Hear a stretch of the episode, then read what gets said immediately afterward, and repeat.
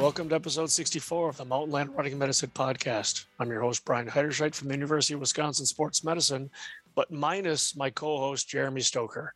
He stood us up today. He decided that he, uh, we weren't worth his time anymore. No, just kidding. He's He had a conflict that came up last minute with his clinic and wasn't able to make today's uh, recording. So we're going to look for him next next month. Uh, as a reminder, the Running Summit, the Mountainland Running Summit for 2022 is in progress of being put together. We've got our dates reserved September 29th through October 1st at the Sheraton Park City in Park City, Utah. So save the date and keep checking back online at summit.mlrehab.com uh, for the latest updates on our programming and agenda. As always, send any questions and feedback to podcast at mlrehab.com. We always enjoy hearing your opinions and thoughts, as well as recommendations for future guests. Today, we're going to talk with Dr. Richard Mayne from Northern Ireland about the use of monitoring technology among recreational runners and their potential association with injury incidence. Dr. Mayne, also known as the moving medic, is a family medicine physician in Northern Ireland with a specialist interest in lifestyle, sport, and exercise medicine. He is passionate about helping people to be less sedentary and more physically active so they can live longer, happier, and healthier lives. He can be followed online at themovingmedic.net and on social media via the handle at themovingmedic. Welcome, Richard, and thank you for joining us today. Yeah, great to be chatting with you, Bryan. Looking forward to going into some more detail. Absolutely, pleasure. I'm, I'm glad to get you on, and and uh, this I have to say when I came across this your publication on monitoring technology and injury, I was like, this is fantastic. This is exactly something that we need to understand more about because clearly the use of wearables and monitoring monitoring technology is exploding more now more than ever. Um, and I think your your findings in here, you know, help to shed some light on what us as practitioners what we need to be thinking about from that data. But before we get into the study, and, we'll share the link on our on our webpage as well for listeners to be able to take a peek at the study, um, and it is open access, which is even better because anybody can download the paper and get a read on it. I want to have you give a chance to give a bit on your background uh, and uh, as a physician, as a, a healthcare provider, where did your initial interest in the general area of running, but also in wearables, where did that this come from? Well, I suppose you're always more uh, interested in research that you have a personal background in. Uh, so personally, I am a keen keen runner, uh, and I've certainly seen the benefits that that can have for my own health, and then uh, also, then with dealing with patients every day, uh, I've seen the huge benefits that people have that have been getting into running uh, themselves as well. You know, the benefits on their health, not and not just on their physical health, which are you can observe, you know, by checking people's weight and some of their biometric parameters and blood results and blood pressure and things like that, but also the benefits for their mental health. Um, and particularly if they're involved with running as part of a social group, uh, and that sort of connection is, is hugely beneficial as well. Um, so yeah, both from a personal and then uh, in a clinical context, I've seen huge benefits from uh, engage people engaging in running.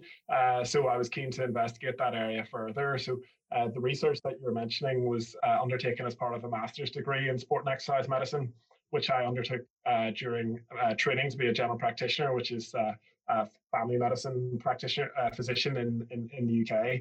Um, so uh, yeah, I wanted to dig dig deeper into this emerging field of the use of monitoring technology and how that could potentially uh, have an impact on people's risk of injury. Oh, fantastic. So with in your clinic practice, are, are you using monitoring technology in any way? Are you um, recommending patients use that either as a motivator or as a tracker? Or are you just seeing people, more and more people using them on their own? Yeah, I think it's very much driven by people themselves, keen to get those uh, I think a lot of people respond to data uh, and getting those insights, uh, but particularly uh, yeah, among, I mean, initially it, it would have been more among more serious uh, runners, maybe more your sort of semi elite level and elite level uh, runners initially, whereas now uh, you can really see it trickle down across people across the board who are maybe even just starting out running uh, that are wanting to track and see what they're doing. Um, so it really is something that's hugely prevalent across the board now. Yeah, are you seeing any particular type of wearable that that at least in your in your practice people are using quite a bit? Uh, well, the yeah, the GPS watches are hugely popular uh, in in certainly in, in my experience. Uh, and we did uh, even in this research, we we asked what type of wearables people were using, but Uh, I'm not sure. I, I, I, obviously don't have any affiliation with any particular brand, but uh, the one that was most popular in the survey that we were undertaking was Garmin. Uh, seems to have a huge share of the market. Uh, so I'm not sure if it's the same case uh, in your experience. Yeah, you know, you're right. I think that tends to be a pretty popular one, just because uh, maybe it's in terms of of uh, how long they've been around, or or the, or the, quality of what they've done. I think that may be a contributing factor to it as well. But are you seeing a lot of people using different apps as well to try to track it, regardless of the hardware side of it? Then you have mm-hmm. apps like Strava, for example, that can even you know, uh, capitalize on more of that information. Are you seeing are you seeing people capture that as well? Yeah. Uh, again, uh, we were asking about you know different apps and things that people were using, and again, there were there are a few that are out there, uh, but Strava certainly seemed to be the most popular. Um, yeah. And I suppose that's it's like anything. Sometimes somebody gets in early and corners the market, and that appears to be the case with uh, with Strava too. Yeah. Well, let's let's jump into the paper a little bit here. So again, the, the study we're going to talk about is is titled "Use of Monitoring Technology and Injury Incidence Among Recreational Runners: A Cross-Sectional Study," and this was published in BMC Sports Science Medicine and Rehabilitation in September of 2021. And as I mentioned, this is open access. We'll provide the link to that on our our webpage download of where you can access this podcast, so you can take a read uh, at your leisure as well. Um, so maybe set the stage a little bit. Uh, we, have done that already in terms of where your overall interest in the, in the project came from, but where what led you to to address this specific question in terms of the idea that monitoring technology might have some way a link toward an injury incidence? Yeah, so uh, I suppose there's two ways of looking at it. Uh, that in some ways, monitoring technology provides the opportunity for people to get uh, more insight into the level of training that they're doing and and their performance, um, which allows them to track it, and potentially that can be a beneficial thing, uh, so that they plan their training accordingly uh, and hopefully more sensibly with access to that data. Um, however, uh, and uh, there is potential negatives from it as well. Uh, with, as you mentioned, you know, there's some apps that have uh, that would be encouraging people to maybe set challenges and targets for themselves. Uh, and the concern would be with that if uh, somebody has maybe not been doing a huge amount of training volume, that all of a sudden, if they decide they're going to aim for a specific challenge to say run a certain distance over the course of November, um, and they maybe aren't physiologically adapted to it, there's a potential there that that could lead to increased risk of injury, uh, where they're maybe uh, over overreaching beyond what they're adapted to. Um, and I think uh, there has been research showing that with uh, with trends in running is is more people seem to be running more individually than as part of a club. You know, traditionally people without having the monitoring technology and things may have run more as part of a larger group where there would have been maybe coaching and training through the club.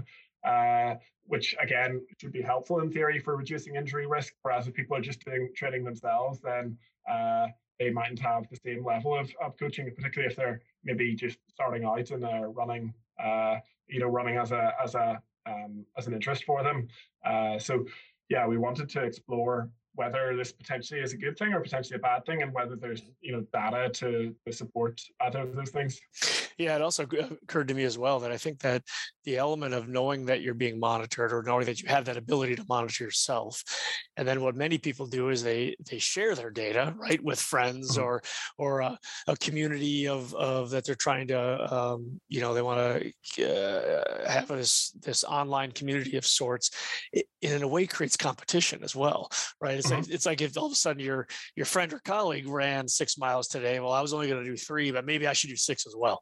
You know, and so yeah. now this becomes this one-upmanship uh, mm-hmm. almost in terms of how you're mm-hmm. training. And whereas when you, before you might be more uh, in tune to what your goals are and be more likely to follow your particular plan, it's easy to get to get caught up in that competition. Yeah, especially if that colleague of yours happens to be somebody who has, uh, you know, much more running experience uh, than you right. do. Uh, that's when potentially you might suffer. Yeah, that's right. keep up. Exactly, yeah. exactly. So the other part of it that just to kind of uh, bring our listeners up to speed on it was you, you tapped into for this study you tapped into an organization or a group called Park Run. Can you mm-hmm. describe what Park Run is? Because uh, I'm maybe not everybody's familiar with it. Yeah, I thought that might be the case with uh, potentially a US audience. Uh, because in the UK, everybody knows what parkrun is. Uh, parkrun is a, a huge thing. Uh, it started off in uh, 2004. Uh, there was a guy who was a keen recreational runner, uh, ended up getting injured. Uh, this was before modern technology, so it probably wasn't related to it. But he decided he would go to a local park and offer to uh, time his some of his running friends uh, doing a five kilometer circuit of the park and give them you know the time at the end of it. And that may, meant he still had a social connection was still involved even though he wasn't able to run himself at that time. Uh, and then it just snowballed from there. Uh, so uh, since then there's now uh, over 1,000 park runs in the UK, and they take place every Saturday morning uh, at a local park, uh, and it's all volunteer run and it's all completely free. Um, and uh, yeah, so there's now uh, over 4 million people across the globe have completed at least one park run. Uh, so it is still mainly uh, in the UK. There's there's over a thousand park runs across the UK now, including some in places like prisons as well, uh, to show how wide reaching it is.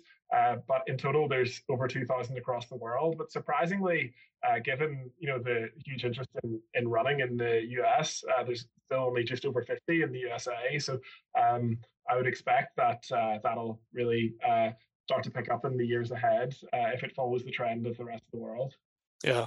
Well, it sounds like a great organization to be able to tap into, or at least that sort of concept of in terms of how you've designed the study, because this was largely a survey study, correct? That's right. Yeah, it was a paper-based survey, so it's quite old school in its approach.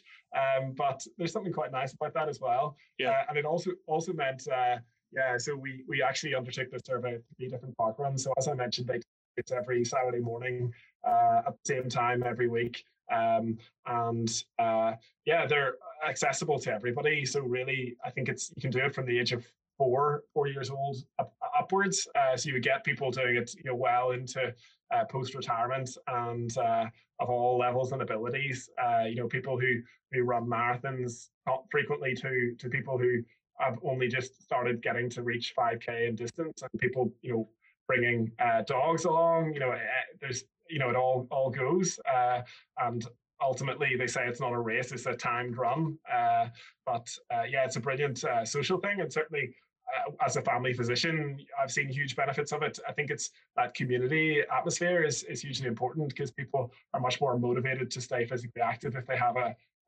feel like there's a social support and network to encourage them to do that um, so yeah, it was a paper-based survey that we undertook at three different park runs uh, on slightly different surfaces uh, in different uh, regions in North Ireland. Uh, to uh, try and get uh, as good a response rate as possible. Great. So I'm assuming this was done at the end of the park run. That once people had finished it, that you went around and asked if people would want to want to be part of it. Yeah. So uh, I uh, probably, uh, being uh, a keen runner myself, it probably would have been easier if I didn't if I decided not to run, but I also decided to to run the park run as well. So that it, it maybe helped with recruitment if people saw that, that I yeah. was in, into it myself. So I made sure to run good times to get round ahead of uh, you know most other people finishing. Uh, so thankfully, yeah, I was still able to, to to get. We were still able to get yeah a fairly good response rate actually of around forty percent uh, of That's the people great. who who participated, uh, which was good. That's that's really good. Yeah, for sure. So within the survey itself, what what components did you ask about? Obviously, you asked about what sort of monitoring technology they were using or where, what, what the names and so forth, and what, what it consisted of. You asked about their injury, their injury mm-hmm. history. Mm-hmm. Uh, what other aspects were, were were being questioned? Well, yeah, we wanted to get the demographic detail as well, so uh, age and sex, and then we also wanted to get their running experience. Uh, so the num- number of years they'd been running consecutively, um, and then we got some data on their training metrics as well. So um, you know their average distance they would run in a typical week, um, how many days per week they would run. Uh, so then we were able to tie out some more uh, associations with you know potential associations with injury uh, as well. You know, as and not just simply asking whether or not they use technology, but some some of that other data. Then we could get you know some more of the specifics uh, from. Yep. And then in, in, terms of the injury itself, I think one thing that's always important for any sort of an epidemiological study or any study of injury is how do how do the investigators define injury? Um, and so for for running related injury, there's always a variety of of definitions that have been used in the literature. How did you guys uh, define running injury? Yeah, so because we were using, you know, we were aware that this is very much a recreational population. Uh, you know, with with people who may not be particularly serious with their running, and park run may be their only run that they do in a in a week. It may just be that five kilometers on Saturday morning. Uh, we wanted to uh, have it uh, to try and minimi- minimize recall bias. We actually went for a fairly long definition in terms of duration of time spent off running. So our our definition was any injury that was specifically related to running uh, recreationally, not any other sport sort of sport um, that caused them not to be able to run uh, for uh, a duration of a, of a minimum of two weeks. Okay, and so that was n- no running at all, not even just less running, but no running for two weeks. Yeah, because uh, yeah, I mean, it shows uh, th- there has been research that would show that uh, in terms of your your fitness, you don't really notice a change in your sure. sort of uh, VO2 max if you if you take a, a break of up to two weeks. Beyond that, that's when you start to get performance decrements. Um, so that was uh, another reason behind that. And so you also mentioned that you had about a 40% response rate, which again, I think for those of us who have done larger survey based, that's actually pretty good. Um, is there anything along, you know, some might think that seems pretty low, right? You've only got 40% of who your target was, but that's pretty strong for a typical survey type uh, study in hindsight, is there anything that you would have done differently uh, to try to boost that in response rate even higher? Well, as I mentioned, it was a paper-based survey, so uh, I was kicking myself afterwards because I had to manually enter all the data into the you know computer to then use uh, the uh, computer programs to analyze the data. So that was quite time-consuming. Uh, you know, there are you know Facebook pages and social media pages for these different park runs, uh, but the problem is I don't know how many people would access them, and also then you don't know whether they've actually done that uh, specific park run on that day. Uh, so um, using an online version, it would have been harder to find out your true uh, pop- whether it's truly uh, your your total sample size in terms of yeah. using sample size. Uh, calculating your response rate. Uh, so actually knowing the amount of people that finished the park run and how many people completed the survey meant we were able to get a you know quite a, a, a, clear answer to that in terms of calculating the response rate. Yeah, no, that makes a lot of sense. I think you're right. Some in some ways, the old school paper based comes through the strongest many times. Um, you know, sometimes we try to force technology in where it just makes things a little more difficult in the end. Well, so yeah, I mean, it meant it meant we were able to hand out. You know, we had them on uh, clipboard, so we were able to hand out surveys, you know, to people pretty much as they crossed the line. Whereas if if, if you had maybe you would need a you would have needed a lot of researchers with a lot of maybe you know phones or tablets uh, to have people entering the data digitally, uh, which we didn't have. So uh, that allowed us to maximize the response rate for the you know the, the researchers we had available. For sure, yeah. All right, so let's move on to the kind of the, the your your findings. So in terms of the the technology usage and then ultimately its relationship toward injury incidence that you're you're looking at what were your findings yeah, so we find that um, across so this and considering this is uh, you know very much a re- very true recreational runners. You know these are not elite uh, runners by any means. Um, we find that uh, across our participants. Um, that 87.4% of those participants were using some form of monitoring technology. Uh, the vast majority of that was uh, GPS watches, uh, which comprised uh, 80, 87% of the 87% of people that, that were monitoring technology. Um, and then there was a smaller uh, proportion used uh, mobile phone apps only. Uh, but most people, yeah, seem to be using GPS watches to monitor their uh, their running.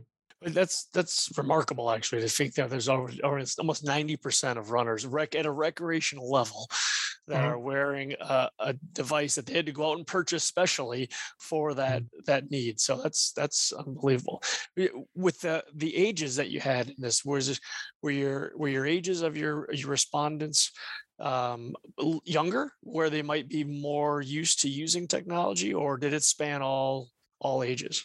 Yeah, we didn't actually find any clear uh, difference between different age profiles either. Uh, so um, the average age of all the participants was uh, just was nearly 46 years old, uh, and um, yeah, and we found that there wasn't really any clear difference. Uh, it was only very slight in terms of older people being slightly less likely to use monitoring technology, but still, even in the older age groups, we found that there was still a very high uptake of monitoring technology. Um, so yeah, as, as, you mentioned, it is a very high uptake of modern technology, and it's certainly um, higher even than previous uh, previous surveys, but it does show that this is an evolving area, you know, and it probably will increase further with time. Yeah. So then if we move on toward the injury side of things and the use of technology as it relates to the injury incidence, what did you find on that end? Well, we found a similar overall injury incidence among our runners. You know, over the so we asked them whether they had a running related injury over the previous year, uh, and out of our participants, it was around forty percent of people reported having a running related injury in the previous year, which is pretty much bang in the middle of uh, yep. uh, pre, uh, you know previous studies examining injury incidence. Um, but then, whenever we tied out the you know specifics of the details, uh, you know to look and analyze it uh, you know, with um, regression analyses, looking at uh, the impact of monitoring technology, uh, we found that actually there wasn't any uh, significant difference between those who use monitoring technology and those who didn't. Because although lots of people use monitoring technology, not all of them used it to modify their training volume and things. Uh, so it was among those people who used the monitoring technology to modify their training pattern. There wasn't any uh, any real significant difference in terms of injury incidence uh, between those people and those who, who didn't change their training pattern as a result of the monitoring technology. Hmm. So, what do you see as as uh, as kind of the the big key takeaway from your findings then? Yeah, well, it's I suppose we've touched on one already that monitoring technology is hugely prevalent now in uh, recreational runners, even at a you know very amateur level. Uh, you know, a five kilometer event, uh, eighty-seven percent of people using monitoring technology is very high. Um, and currently, based on our sample, there is isn't any clear association with injury risk. Among uh, you know people using monitoring technology and their incidence of injury. I think it's an evolving area, as we mentioned. Uh, you know the algorithms that people are using to uh, inform their training patterns and training volumes are evolving all the time, uh, and hopefully becoming better. Uh, but hopefully, we you know this could potentially in future mean that people are potentially hopefully reducing their risk of, of injury in future if they're using the information that their wearables are giving them to uh, train in a more responsible and uh, maybe less risky manner uh, in terms of reducing reducing their injury risk. Um, and uh, but then again, uh, if if people uh, do the things as we mentioned about trying to push themselves to levels that they're not really adapted to, there is still the potential that it could be could be problematic as well. Yeah, no, exactly. I think definitely an area of bigger study in terms of the use of technologies and, and their value or hindrance and how how you know either from a manufacturer standpoint or the commercial standpoint you know there's thoughts that need to go into place in terms of what recommendations are made or how they can capitalize on that that clear audience that's using the, the device and material or the device and, and software material that how either the the um, the industry or healthcare providers or sports medicine, sports health in general can access that as a way to help improve outcomes and, and reduce running injury risk. Yeah, because yeah, from a you know family physician point of view, uh, really we're just wanting to see as many people as we can being you know more active, uh, and if using modern technology allows people to to be more active and be more motivated and also reduce their risk of injury, then that's really the best benefit from a population level. Uh, so that's something that would be really nice to see. Uh, but I think in future, you know, really it would need much larger studies and and yeah. ideally prospective studies to look at this to really be able to find out, uh, you know, the, the the more specifics of of of how this will impact things moving forward. Yeah, for sure. And and certainly that's kind of my next question to you is what is your next study? You know, you got this one under your belt now. I assume you got more more in the pipeline, more you're working on?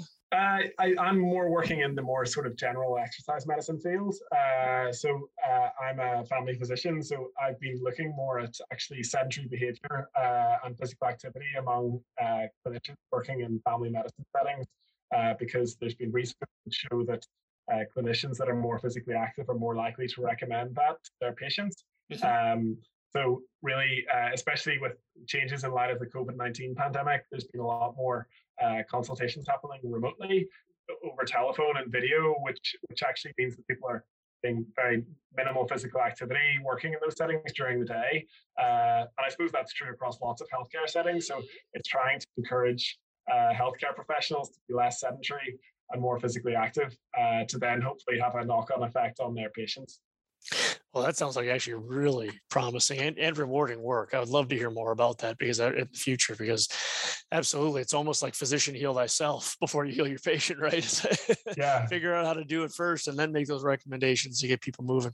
Yeah, that's the idea. Uh, so yeah, some some people would go so far as to say as sitting is the new smoking, and you don't see that many clinicians, thankfully, nowadays smoking anymore. But uh, we do spend a lot of time sitting down, so it's definitely something we all need to think about. Yeah, no, it's an excellent point. Well, Richard, thank you so much for joining us today. Uh, thanks for contributing to the, to the world of, of running medicine, and and congrats on all your future work that you'll be bringing forward to us. Thanks, Bryan. Yeah, it's been great to feature in the podcast, and uh, I'm a big fan. I look forward to tuning into future episodes. Absolutely. Thank you very much. Appreciate it.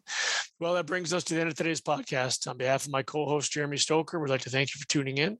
And as a reminder, don't forget to subscribe to us on iTunes. Reminder to check for updates on the 2022 Mountain Land Running Summit, September 29th through October 1st at summit.mlrehab.com. And as always, you can find more information on all the running medicine resources offered by Mountain Land Physical Therapy at mlrehab.com slash run. We'll see you next time.